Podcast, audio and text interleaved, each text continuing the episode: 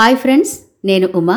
మీరు వింటున్నారు colourful time ఎప్పటిలాగే ఈరోజు కూడా ఒక రియల్ ఇన్సిడెంట్తో ఈ కార్యక్రమాన్ని ప్రారంభించుకుందాం.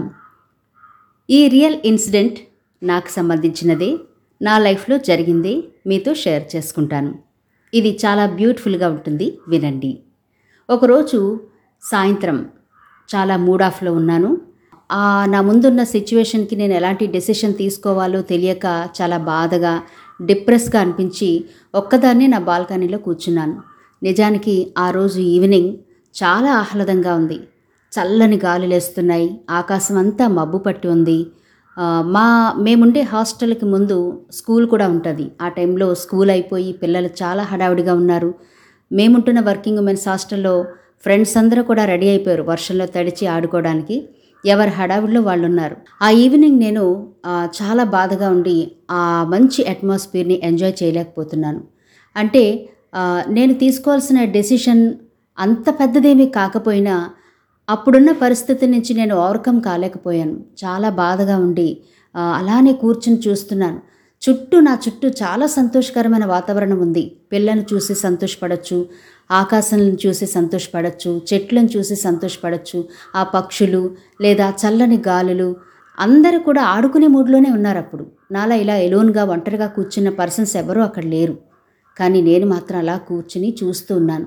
ఎక్కడ చూసినా నాకు అసలు ఏమీ అనిపించట్లేదు. ఏది చూసినా పిల్లల్ని చూసినా హ్యాపీ లేదు చల్లగాలి హ్యాపీని ఇవ్వట్లేదు క్లౌడ్స్ హ్యాపీని ఇవ్వట్లేదు చుట్టూ అంతా కూడా చీకటిగా అనిపిస్తుంది ఇబ్బందిగా కూడా అనిపిస్తుంది. అలాంటి టైంలో నా దృష్టి ఒక చోట పడింది. చెట్లు చాలా ఎక్కువ ఉంటాయి అక్కడ. మామిడి చెట్లు కొబ్బరి చెట్లు అలాగే అశోక చెట్లు కూడా ఉంటాయి.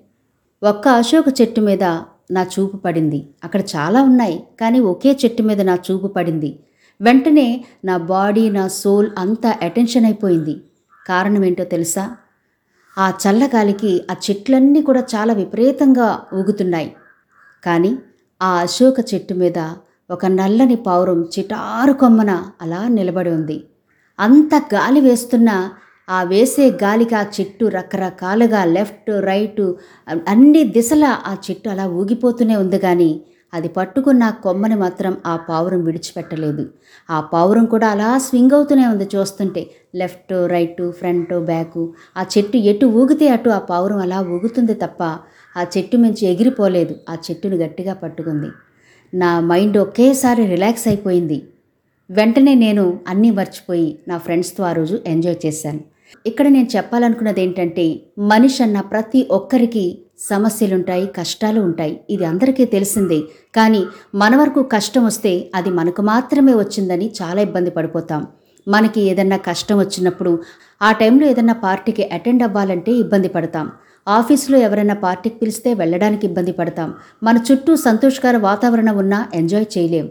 కానీ ఇక మీదట అలా చేయకండి.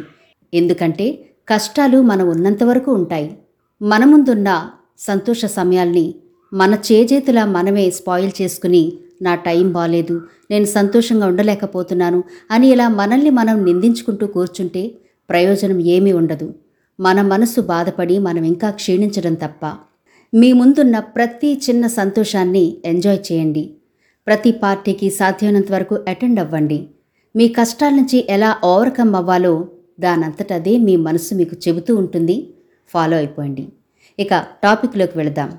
సరే ఈనాటి కలర్ఫుల్ టైంని ఎలా మనం క్రియేట్ చేసుకోవాలి అనే విషయాన్ని తెలుసుకుందాం. ఏం లేదు ఇది కూడా నా ప్రాక్టికల్గా నేను చేసి మీకు చెప్తున్న విషయం ఇది. ఒకరోజు టైంని ఇన్వెస్ట్ చేసుకోవడం అలవాటైన తర్వాత దాన్ని ఎలాగోలా నా కోసం వాడుకోవడం అలవాటు చేసుకున్నాను. అందులో భాగంగా ఒకరోజు నాకు విచిత్రమైన ఆలోచన వచ్చింది. నిజానికి ఎప్పుడు కూడా ఏ ప్లాను లేకుండానే నేను ఇన్వెస్ట్ చేసిన టైంని నా కోసం వినియోగించుకుంటూ ఉంటాను. అలా ఆ రోజు నేను ఇన్వెస్ట్ చేసిన టైంని నా కోసం ఖర్చు పెట్టుకోవాలని ప్లాన్ చేసుకున్నాను. ఎలా అంటే ఒక చిన్న పేపర్ మీద హాయ్ ఎలా ఉన్నావు? అని మాత్రం అచ్చ తెలుగులో రాసి ఫోల్డ్ చేసి నా బ్యాగ్లో పెట్టుకున్నా. ఇక నా ప్రయాణాన్ని ప్రారంభించాను. బై వాక్ కొంత దూరం వెళ్ళాను. నా మైండ్లో ఏంటంటే నాకు బాగా పరిచయం అయిన వాళ్ళు నాతో ఎక్కువ మాట్లాడిన వాళ్ళు అంటే మరీ ముఖపరిచయం ఉన్న వాళ్ళకి ఇది వర్కౌట్ అవ్వదు ముందే చెప్తున్నా. కొంచెం దూరం వెళ్ళేసరికి చాలా ఆశ్చర్యం.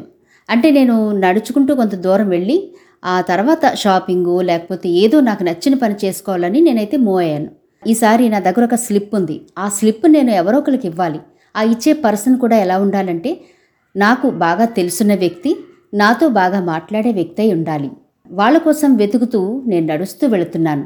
దారిలో చాలామంది నాకు తెలుసున్న వాళ్ళు హాయ్ అంటే హాయ్ అని చెప్పారు.